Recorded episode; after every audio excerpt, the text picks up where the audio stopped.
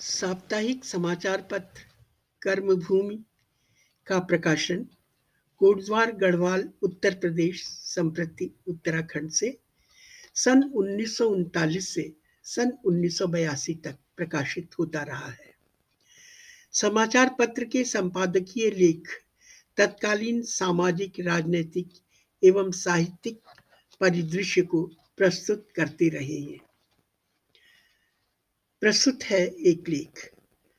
साप्ताहिक पत्रिका कर्मभूमि के ऐतिहासिक पन्नों से कुछ लेखों का वाचन पॉडकास्ट के माध्यम से प्रस्तुत किया जा रहा है।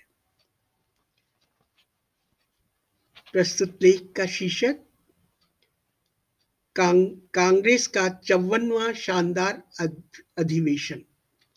कर्मभूमि एक दिसंबर सन 1946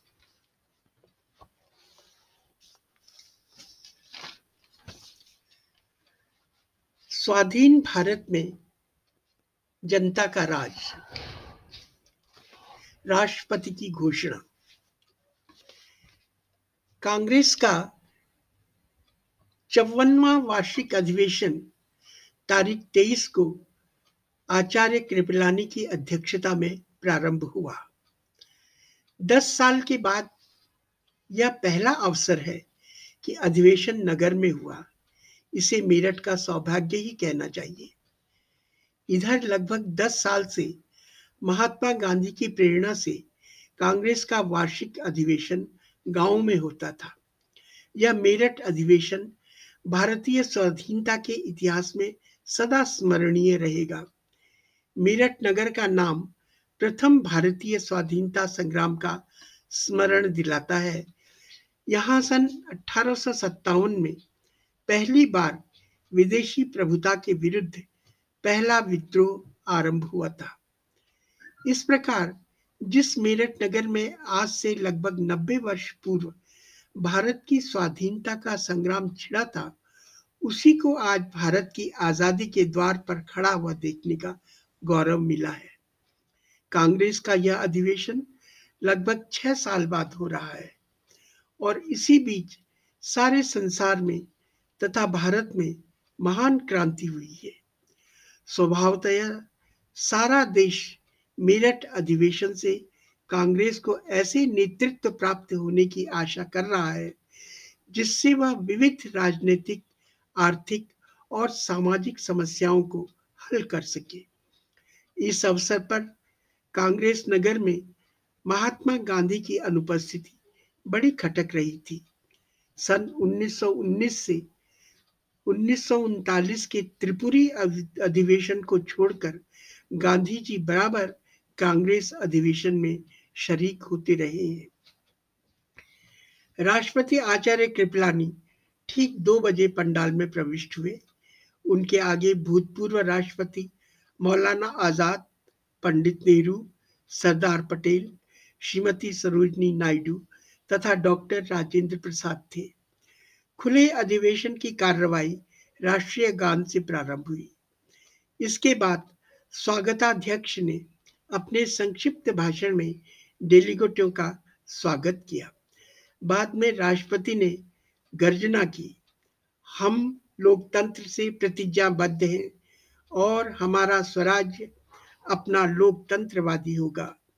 हमारा स्वराज्य किसी एक व्यक्ति का अथवा एक परिवार का नहीं होगा। वह व्यक्ति या परिवार चाहे कितना है महान हो, वह किसी एक जाति, धर्म या वर्ग का स्वराज्य भी नहीं होगा। वह जनता का राज होगा, उसमें जनता शासन करेगी और वह स्वराज्य जनता के लिए होगा। ये ओजस्वी शब्द राष्ट्रपति आचार्य कृपलानी ने कांग्रेस के चौवनवे अधिवेशन में अध्यक्ष पद से भाषण करते हुए कहे। आचार्य कृपलानी ने दो राष्ट्रों के सिद्धांत को अनैतिहासिक, अवैज्ञानिक और अस्वाभाविक बताया और स्पष्ट घोषणा की कि कांग्रेस राष्ट्र के हितों की उपेक्षा करके अल्पसंख्यकों की, मुसलमानों, अन्य किसी की मांग के प्रति आत्मसमर्पण न करेगी। राष्ट्रपति ने यह मत प्रकट किया कि कांग्रेस के लिए पृथक निर्वाचन प्रणाली स्वीकार करना गलत था, जो अराष्ट्रीय तथा अलोकतंत्रवादी है। इस समय हमारी आज़ादी में सांप्रदायिक मतभेद सबसे अधिक बाधक हो रहे हैं।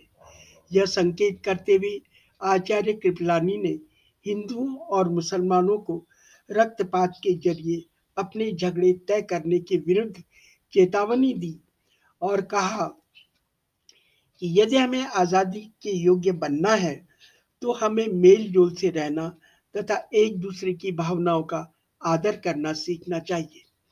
आचार्य कृपलानी ने आज राष्ट्रपति के पद से भाषण करते समय मौखिक रूप से हिंदुस्तानी में बोलते हुए मिस्टर जिन्ना के विधान सम्मेलन में सम्मिलित होने के निश्चय का उल्लेख किया। आपने कहा कि मिस्टर जिन्ना अंत में विधान सम्मेलन में शामिल होंगे। यह बात तो केवल मिस्टर जिन्ना और ईश्वर ही जान सकते हैं।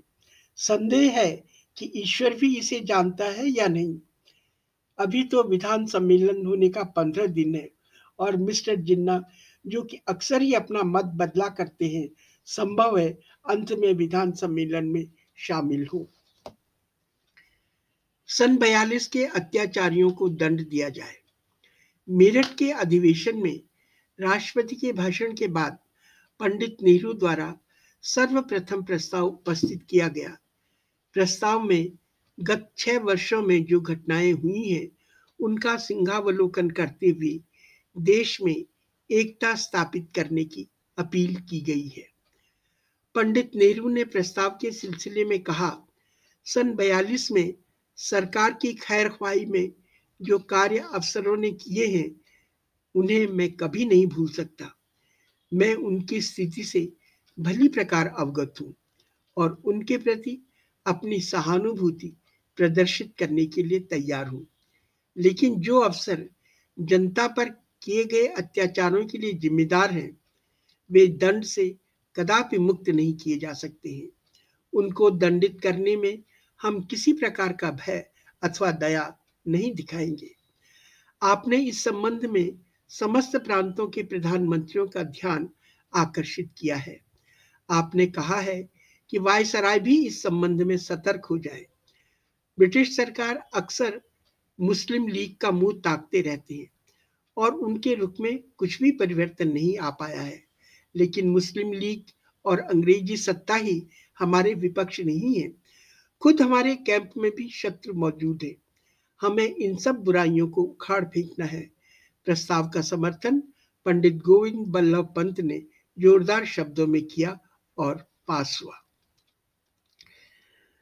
तलवार का जवाब तलवार से, पटेल। तत्पश्चात सरदार पटेल ने दूसरा प्रस्ताव अस्थाई सरकार की स्थापना के संबंध में पेश किया और कांग्रेस को अस्थाई सरकार में जाने के फैसले की जोरदार शब्दों में पुष्टि की। पटेल ने देशवासियों से उग्रवादियों का सामना करने के लिए अपने को संगठित करने की अपील की। आपने कहा कि आजकल जो कुछ भी किया जा रहा है, हम इस जाल में अपने को कदापि फंसने नहीं देंगे। हमने अस्थाई सरकार में इस दृढ़ संकल्प के साथ प्रवेश किया था कि हम उसमें रहेंगे और अवश्य रहेंगे। हम अपने से उसे त्याग करने का कोई इरादा नहीं रखते। आज मुस्लिम लीग की ओर से कहा गया है कि उन्हें पंडित नेहरू के मंत्रिमंडल का उपाध्यक्ष कहे जाने पर आपत्ति है। लीगी प्रवक्ता पहले कह चुके हैं कि मंत्रिमंडल में उपाध्यक्ष का कोई खास स्थान नहीं है। यदि ऐसा है तो लीग क्यों बारी बारी से हिंदू मुस्लिम सदस्यों को उपाध्यक्ष पद पर नियुक्त करने को कहती है? यह एक मंत्रिमंडल ही है और यह बात जगत विख्यात है। यह मंत्रिमंडल नेहरू मंत्रिमंडल अथवा कांग्रेस मंत्रिमंडल की है। आपने ईश्वर के नाम पर अपील की कि उपद्रव बंद कर दिए जाए, क्योंकि उपद्रवों से न केवल देश को क्षति पहुँच रही है, बल्कि विदेशों में भारत के नाम की अप्रतिष्ठा भी हो रही है। आप जो भी करें, वह शांति और प्रेम पूर्वक ही करें। आप सफल हो सकते हैं। लेकिन तलवार का जवाब तलवार से दिया जाएगा। तलवार या रक्तपात से पाकिस्तान हासिल नहीं हो सकता। तीसरा प्रस्ताव डॉक्टर राजेंद्र प्रसाद जी ने सांप्रदायिक परिस्थिति संबंधी पेश किया। आपने कहा कि देश में इस तरह की घटनाएँ हुई हैं जिनसे हमारा मस्तक लज्जा से झुक जाता है। प्रत्येक कांग्रेस जन का कर्तव्य है कि वह सांप्रदायिक उपद्रवों को रोके और देश के कोने कोने में कांग्रेस का संदेश पहुँचाए। मौलाना आज़ाद ने प्रस्ताव का समर्थन किया। उन्होंने कहा कि परिस्थितियाँ अवश्य कठिन है, लेकिन यदि इनका सामना करने में कोई संस्था समर्थ हो सकती है तो वह कांग्रेस है। जवाहरलाल नेहरू ने समर्थन में कहा कि मुस्लिम लीग ने फासिस्ट तरीके अख्तियार किए हैं। लीग के नेता हिटलर की भांति घृणा और हिंसा का प्रचार करने में लगे हैं। उनके पास कोई प्रोग्राम नहीं, लेकिन मुझे डर है, कहीं हिंदुओं में भी फासिस्टवाद तो नहीं बढ़ रहा है। आगे चलकर पंडित नेहरू ने कहा, वे रक्तपात से नहीं डरते और वे डटकर मुकाबला करने को तैयार हैं, बादशाह खान ने भी प्रस्ताव का समर्थन किया।